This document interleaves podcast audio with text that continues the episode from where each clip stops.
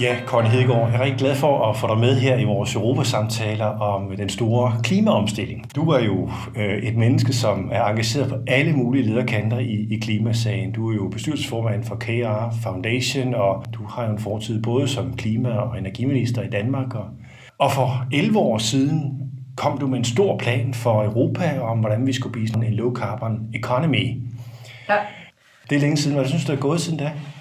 Jo, der kommer der gang i det, og jeg var da stolt af dengang, det var jo midt under en økonomisk krise, at det alligevel lykkedes os sådan stadigvæk at, at sætte de der mål.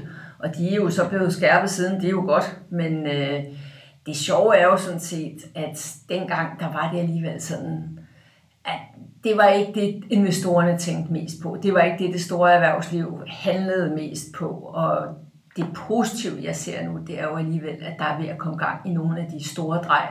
Og jeg tror bestemt, at det der med, at der har været sat mål og retning politisk øh, i mange år, det har bidraget til det. det. Det er mig stadigvæk en gåde, at det som tid tager så lang tid fra vi mennesker ved noget og erkender noget, til vi rent faktisk begynder at handle. Men jeg synes, jeg ser, at der er gang i det, jeg kalder de store drej nu. Sådan helt personligt, hvornår opdagede du egentlig her de menneskeskabte klimaforandringer? Hvornår kom det på din radarskærm? Jo, men jeg tror altså også sådan som øh, journalist også på øh, Berlingerne fra 90 til 94, det er jo så efter, altså det er jo sådan, hvor man begynder overhovedet at, altså, at få øje på det.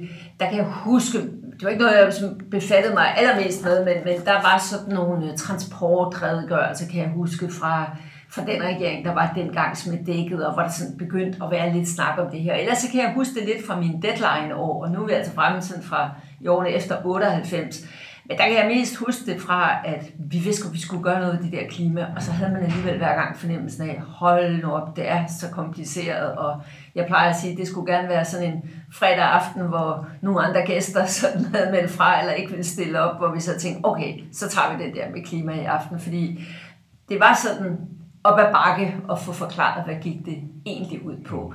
Og så bliver jeg jo rigtig engageret i det, da jeg er blevet minister.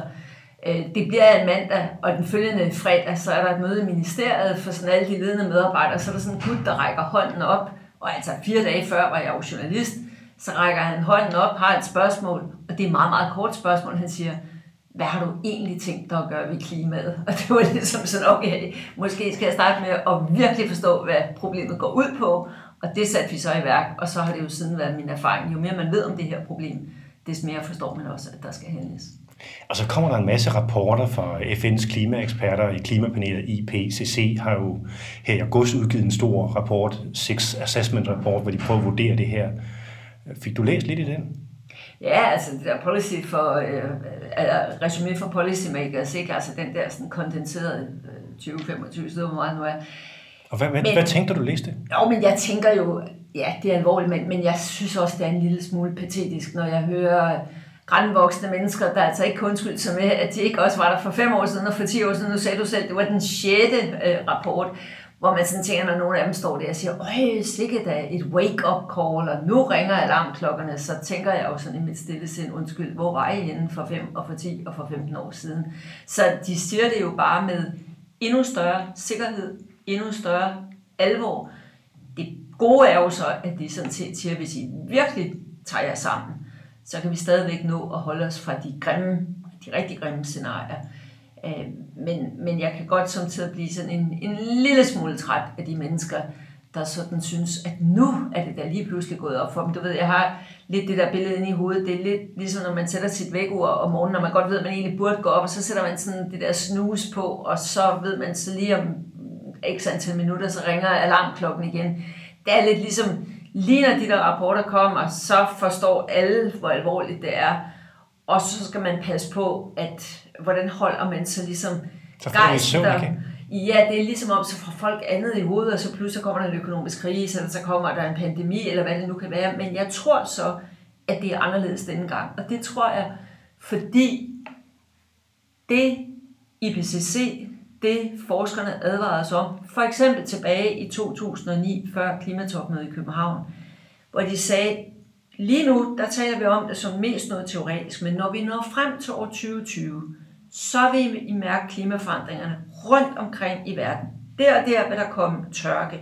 Der og der vil der komme voldsom oversvømmelse. Der og der vil I se skovbrand. Der og der vil I se dit og dat og dut. Og det er jo præcis det, mennesker rent faktisk ser udfolde sig nu i den verden, vi lever i nu her i 2020, 2021. Så jeg tror, at det jo sørgelige faktum, at virkeligheden har vist sig at, at passe med, hvad det var, forskerne advarede imod. Jeg tror, at det der dobbelte pres, så at sige, det gør, at det ikke så let går væk denne gang. Men jeg har det hele tiden siddende i mit baghoved, at øh, der er mennesker, jeg har hørt tale om det her med stor, stor alvor, og så lige pludselig, så bliver deres opmærksomhed lidt distraheret, og det går i nogle andre retninger. Så man skal hele tiden presse på. Mm. Og jeg synes jo, at det, det handler om nu, det er ikke så meget at diskutere, om der er et problem. Det synes jeg i øvrigt var det gode ved den her nye rapport. Vi diskuterede jo ikke længere, er det nu rigtigt, eller er det ikke rigtigt. Den debat, den er sådan set død. Nu handler det meget om, hvad gør vi ved det? The house. Altså, hvordan håndterer man så det her? Og, og der tror jeg altså, at øh, det er vigtigt, at vi bliver. Samtidig er det også sådan til at blive en lille smule træt af, når lidt for meget af diskussionen handler om, kan vi sætte endnu højere mål, hvor jeg bare tænker, er I klar over, hvor langt vi skal have bevæget os, når vi når frem til 2030. Altså, der er ni år til. På ni år skal vi altså nå at udbygge vedvarende energi og omstille måden, vi skaber væksten på lægge vores landbrug i en anden retning osv.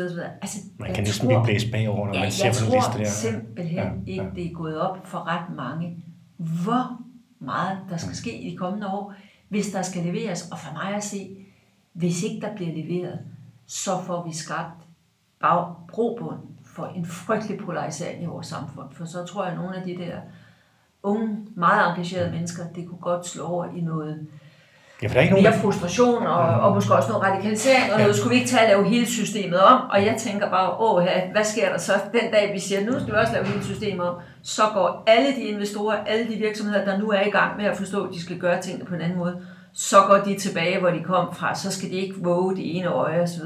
Så jeg tror, vi vil risikere at miste ufattelig meget vigtig tid på sådan nogle mere ideologiske ting, hvor jeg tænker, skulle vi ikke bare til at komme ud over stepperne mm. med at bruge de løsninger, der allerede er, og få udviklet øh, og fremmet meget mere de løsninger, vi godt sådan har konturen af, men som ikke helt er der endnu. Ja, så kom for nylig en undersøgelse, en stor meningsmåling i 10 lande for 10.000, blandt 10.000 unge, som The Lancet har bragt, og, og det siger jo, at de unge de lider af angst og, og, og følelsen af magtesløshed i forhold til de her voldsomme klimaforandringer. Men det er jo ikke kun unge, der kan føle det en gang imellem. Altså, vi kan blive overvældet, når vi ser de her ting, og vi erfarer det i vores levede liv. Ikke? Og vi ser oversvømmelserne i Tyskland og vilde temperaturrekorder i Kanada til Sydeuropa, altså som er ulidelige. Så rykker det jo tættere på. Og, og der er lige kommet også i Eurobarometer havde en måling om, at 75 procent af 75 til lidt over 80 procent af sydeuropæere og franskmænd og tyskere, de frygter faktisk, at det bliver personligt. Altså, ja. de personligt i deres liv kommer til at opleve de her voldsomme klimaforandringer. Ja, det er ikke børnebørnene, vi taler Nej, om. Nej, det er alle. Nej. Og det er jo klart, det vi har oplevet her i sommer. Altså, forestil os alligevel, altså 184 mennesker døde i vandmasser i Tyskland. Et civiliseret land, ja et af verdens mest udviklede, rigeste lande. Altså, der har alle muligheder for at forberede sig på det her, vide, hvad der er i vente, få sig tilpasset til det osv., og alligevel. Og det tror jeg gør indtryk på mennesker. Jeg håber jo så bare, at den berettigede bekymring, der jo så er, det, det er jo godt, men det er jo kun godt, hvis den ikke slår ud i sådan en total handlingslammelse og siger, åh oh, nej, jeg kan slet ikke tage det. Altså der vil mit gemyt jo mere være at sige, skulle vi så ikke tage og være enige om, at nu må vi jo så handle. Og der kunne jeg godt ønske mig, at øh, det politiske niveau lidt klarere og lidt højere og lidt hyppigere turde sige til mennesker, at det her bliver også en omstilling, der kan mærkes. Altså jeg synes, man har lidt for travlt med også i den hjemlige debat ligesom at foregøjle folk, at det her må ikke komme til at kunne mærkes nærmest. Det er som om, vi kan lave sådan en kæmpe transformation. Det må ikke koste nogen noget, det må ikke kunne mærkes. Og hvorfor, det kunne vi sige, det er jo ligegyldigt, hvis sådan en som mig er overbevist om, det kommer til at kunne mærkes. Nej, det er ikke helt ligegyldigt, fordi når politikere tilpas mange gange får sagt offentligt til folk, altså ligesom i godsøjen, får lovet dem, at det her, det kommer ikke til at koste noget, så lige pludselig kan de jo slet ikke rykke sig Mm. Fordi nu har de jo lovet folk, og så vil det jo være et, brud, et løftebrud Oh, ja. og et troværdighedsproblem, hvis man så alligevel skal ud i noget, som nogen kommer til at mærke. Og der synes jeg, at man lidt mere ærligt skal turde tage samtalen med mennesker. Og det tror jeg roligt, man kan gøre. De mennesker ved da godt, det her bliver ikke helt nemt. Hvorfor ikke gøre det til en fælles samtale om, hvordan kommer vi derhen? Øh, Jeg tror godt, man kan lave et fællesskab omkring de her ting, men det kræver ret ærlig kommunikation. Også om, at ja, der er super mange smarte løsninger. Hold da op nogle bykerner, vi kan få, hvis det ikke er larmende dieselbiler, der kører rundt, og vi har nogle andre måder at klare mobiliteten på, og masser af gode ting at sige om det. Men jeg synes også, at vi må kunne sætte os ned og sige, og noget af det kræver, at du og jeg, også både som borgere og som forbrugere, vælger lidt anderledes, tænker lidt anderledes, foretager nogle lidt andre slags øh, valg. Fordi så stor en omkalfatring kan ikke kun ske top-down. Det er meget, meget vigtigt med det politiske og det strukturelle, det er meget vigtigt med virksomhederne, med forskning osv. Vi kan ikke løse klimaproblemerne selv. Men nej, det kan vi ikke. Vi skal bruge alt det der. Mm. Men vi har bare også brug for i demokratiske samfund, at alle os borgere, vi også så at sige er med på den, Jeg fik og et- giver grønt lys til vores politikere. Vi ved godt, at de skal træffe nogle svære valg, der skal prioriteres her, men vi er bag jer, vi er med. Jeg fik, jeg fik faktisk en dyb overraskelse, nærmest et chok, da jeg læste en meningsmåling. Jeg havde læst mange meningsmålinger, der var Bertelsmann Stiftelsen, de kom med en meningsmåling sidste år, øh, hvor de så sagde, jamen der var faktisk 58 procent europæere, der ønskede, at EU skulle være CO2-neutral i 2030. Jeg er godt klar over, at folk ved ikke præcis, hvad det kræver, men alligevel, at der var en sådan commitment til noget, som ingen politiske partier i hele Europa kommer med, det siger også om, at der er en bevidsthed, som, som gryer hos folk. De ved så ikke, hvordan de kommer derhen. Ja. Og det er det, der skaber frustrationerne. Og det er jo der, jeg samtidig synes, at det ville være nyttigt at kunne synliggøre nogle af de løsninger, fordi jeg, jeg, altså, jeg kan jo også godt forstå, hvis man nu ikke beskæftiger sig med det her i det daglige, og man øh, arbejder med sit arbejde, og der er coronanedlukning, og jeg skal tage mig af mine øh, unger og min familie, og tusind andre ting, så, så kan det jo også godt være sådan lidt lammende. Altså, altså, hvad skal jeg gøre ved det her?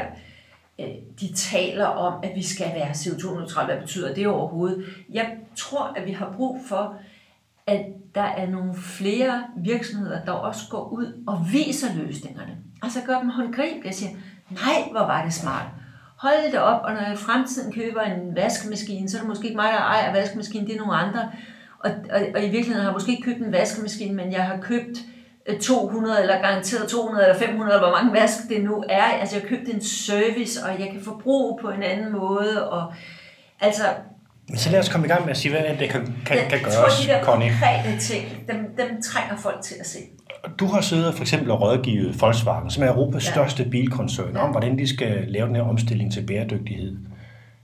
Hvor hurtigt kan det gå? For eksempel i forhold til biler, som næsten alle danskere er optaget af. Hvad sker der med det er jo vores sådan bil? set interessant. Altså, for lige at gå et skridt tilbage i 2006-2007 stykker, da jeg var minister, der havde vi sådan meget øh, snak med en israeler, der hedder Shaya Gassi, om, at vi kunne i Danmark være det store testcenter for elektriske Oh, ja, biler. det kan jeg huske, ja. Og det var sådan, men det var jo godt, det var et lille område, det burde kunne lade sig gøre godt. Det er altså mange år siden. Og så er det bare gået så langsomt, ikke? Og så så vi det i 2018, og så, så begyndte de forskellige partier. Nogle sagde en halv million elbiler i 2030, nogle sagde en million elbiler. Der var ikke nogen, der rigtig troede på det. Så så jeg her øh, for kort tid siden, 19 procent af alle de biler, der blev solgt i Danmark i august, det var elektriske biler. Det var ikke hybrid, ikke øh, Og i. Norge er det over 70 procent. Ja. Altså lige pludselig, altså selv i Danmark, hvor det er gået langsomt, langsomt, langsomt, så lige pludselig, så er det som om, så sker der Så er det som en ketchup, går ud af flasken. er jo også fordi øh, bilfabrikanterne begynder virkelig at komme med modellerne. De har jo også oplevet, hvis, jeg, altså hvis man for 5-8 år siden havde sagt, at Volkswagens topdirektør, topchef, han ville sætte mål for, at de skal være CO2-neutrale og øh, altså hvad der svarer til en 300-400 milliarder i øh, elektrificering øh, og virkelig fremrykke alle mulige øh, udviklingsplaner, de havde, så havde folk sagt, ah, det kommer nok ikke til at ske. Prøv at se på, hvordan det vælter ud nu med modeller, og hele, for eksempel i Volkswagen, der er forretningstankegangen, det er, at det skal ikke være dyrere at købe en elbil, end det er at købe den tilsvarende øh, forbrændingsmotor. Og det nye er jo sådan set, et, de er lækre at køre, køre i, så folk finder ud af, at når først de er kommet til en elbil, så vil de faktisk ikke tilbage til det andet. Se den grønne omstilling, der er sjov. Ja, den, den larmer ikke, den accelererer helt vildt hurtigt, det er jo ligesom at køre i en radiobil, så det finder man ud af. Når først folk har prøvet det, så vil de ikke det andet. Øh, og så finder man jo ud af, at øh, lige pludselig, så er det faktisk, altså man har troet, det er meget, meget svært at få folk til at, at komme over i det. Og nu er det altså ved at ske på en, på en ret stor klinge. Så for eksempel sådan nogen som Volkswagen har jo sagt nu, at nu skal det være elektrisk.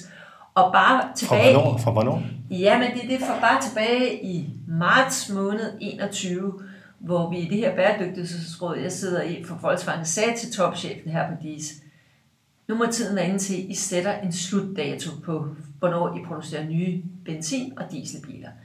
Så sagde Herbert meget øh, sådan set rigtigt, jamen det kan vi ikke så godt, fordi der er jo nogle af de markeder, vi skal sælge biler til, som slet ikke er gået i gang med vedvarende energi endnu, og det giver jo ikke mening at køre på strøm, hvis strømmen er produceret af kul. Det giver jo meget mening.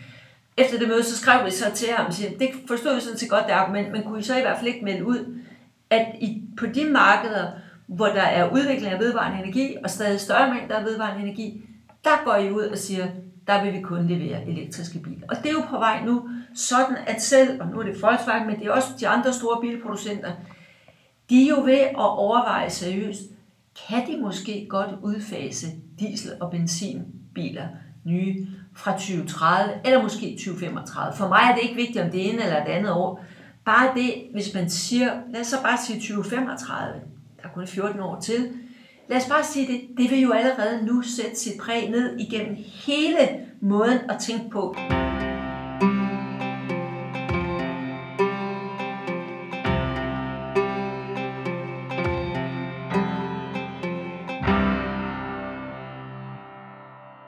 Hvad kan vi gøre i Europa? Og der er der en plan for kommissionen Fit for 55, og med meget konkrete på, hvad der skal gøres. Og en af de ting, man blandt taler om, det er jo i forhold til udfasning af fossile biler 2035. Og det er jo en politisk varm kartoffel. Ja, ja, altså. det er klart. Og så i et tysk valgår, det er virkelig svært, men, men at man overhovedet tør komme med det, det er jo også en slags ansøgning af, at nogen inden for bilindustrien har set det i den retning, det går. Det EU kan gøre, EU skal sørge for, at der er et stærkt prissignal det er jo hele det her med kvotesystemet, uden at gå i detaljer med det, så er det gode jo, at i dag skal man købe inden for de sektorer, det der kvotesystem omfatter, der skal man købe en kvote, som i dag er på omkring 500 kroner. Altså, øh, det begynder, der begynder at være et prissignal. Det skal så udstrækkes også til andre sektorer, det er også en del af kommissionens forslag. Så kigger kommissionens forslag meget på, at vi skal udbygge vedvarende energi.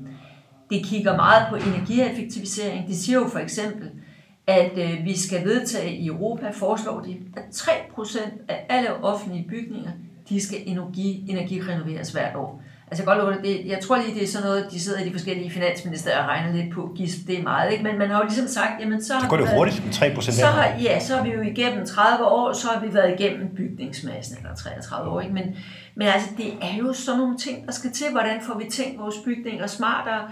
Det er jo 13 forskellige forslag. Der er også noget om shipping, hele skibsfarten. Der er noget om brændstoffer til øh, fly. Der er noget om energibeskatning, så vi ikke ligger og konkurrerer mellem landene på, hvem har den laveste beskatning, altså vi i stedet for at finde et eller andet niveau der.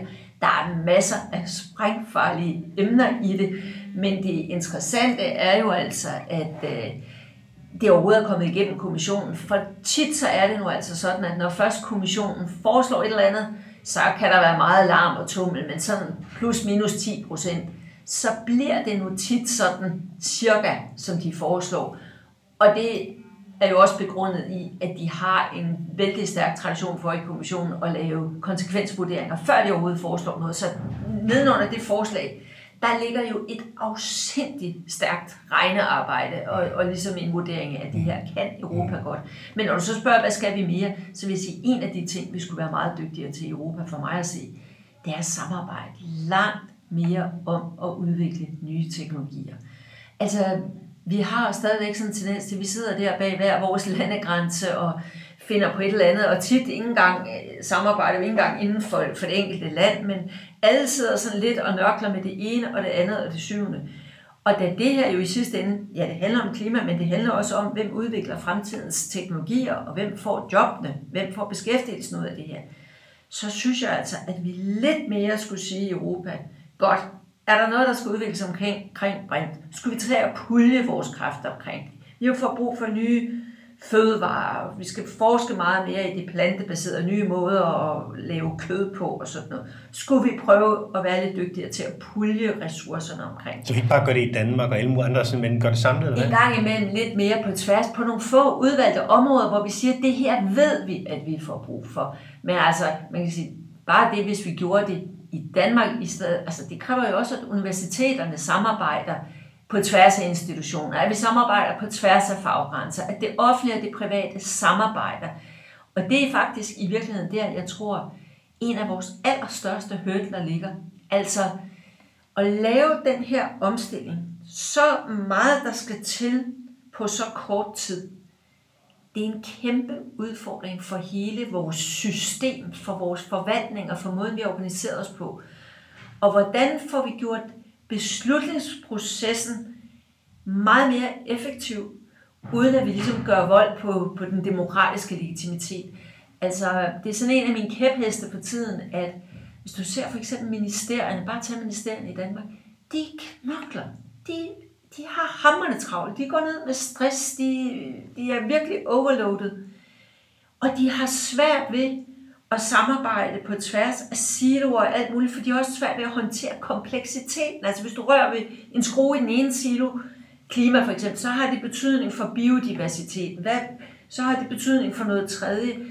Der må vi på en eller anden måde også lade data, og formentlig også noget kunstig intelligens og sådan det bør vi også lade, altså det skal hjælpe os til at håndtere noget af den her kompleksitet. Og der har Danmark jo i virkeligheden nogle helt unikke forudsætninger, fordi vi er rigtig gode til det grønne på mange strækninger. Vi er også rigtig gode til det digitale. Tænk, hvis vi var dem, der formåede at ligesom forene de der to spidskompetencer, og så bringe løsningerne til... Men det handler meget om at prioritere og fokusere, ikke? Ja. Altså fordi de kompleksiteten, der forsvinder vi i kompleksiteten. Yes. Vi får ikke gjort noget. Så jeg tænker, hvad er Ursula, Ursula von der Leyen har jo talt om det her klimaomstilling som Europas måneprojekt. Ja. Og men, det, nu skal vi på månen, ikke? Nu skal vi, vi skal være ja. Øh, CO2-neutrale. Ja. Og senest 2050, hvor hurtigt vi gøre det? Hvad er det for nogle ting, vi skal fokusere på? Hvor er de største, de største effekter for de færrest mulige penge?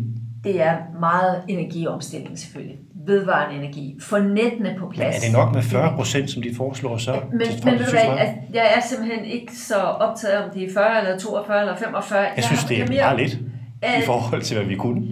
Nej, altså jeg har faktisk, jeg har lige før vi sidder og snakker nu, har jeg lige holdt møde med en, der ved om hele det der elektrisk øh, net og udbredelse af det i Europa. Det er gigantisk, hvad der skal bygges.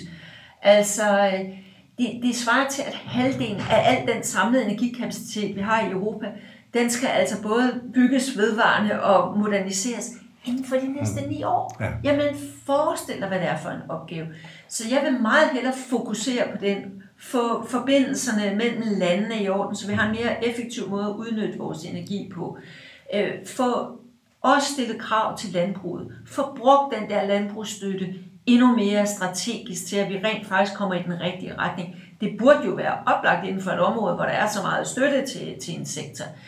Øh, det der med omstilling af transportsektoren er som sagt ikke i godsånd kun personbiler. Elektrificering af det hele, eller Elektrificering, men på skibene, der er det jo ammoniak og forskellige andre ja. ting. Øh, det der med brint, som jeg ikke har så meget forstand på, men, men det er sindssygt vigtigt også at få den del altså, af man bruger vedvarende energi til at lave brint. Ja, og det er jo noget af det, vi ja. taler om herhjemme også med Powertrace, hvordan kan vi bruge den vedvarende energi til at skabe noget energi, der også virker der, hvor elektrificering i hvert fald, og batterierne endnu ikke er, er langt nok til et eller andet kæmpestort containerskib, eller hvad det nu kunne være.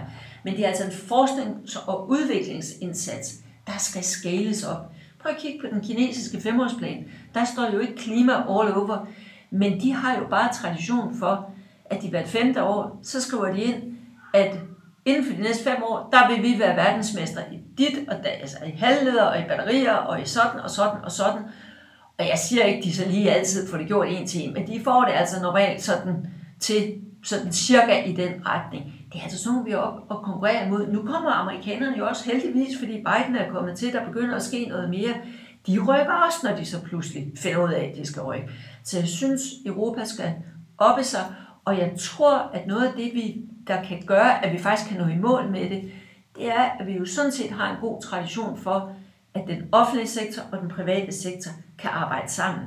For vi kan ikke klare den her omstilling kun gennem politik, men vi kan heller ikke klare det kun gennem markedet. Det er et samspil mellem det offentlige og det private, der skal gøre, at vi kommer i mål med, med gode løsninger og samfundsøkonomiske løsninger.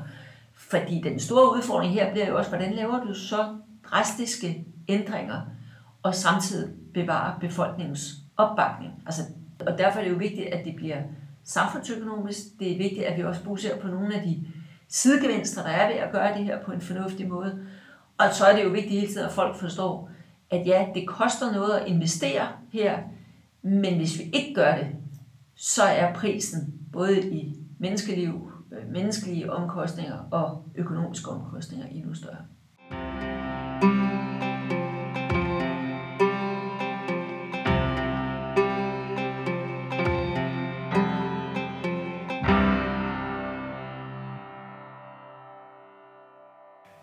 Her til sidst hørte du Connie Hedegaard, der er foranværende klimakommissær i Europakommissionen. Hun er også bestyrelsesformand for CARE Foundation. Mit navn er Bjarke Møller, og jeg er vært for disse Europasamtaler, og jeg er også forfatter til bogen Håbets politik, sådan overvinder Europa kriserne og bliver en grøn supermagt. I næste uge skal vi høre klimaminister Dan Jørgensen give et bud på, hvordan Europa kan ændre sin klimapolitik og hvordan Danmark kan spille en nøglerolle i den grønne omstilling. Så på genhør næste lørdag.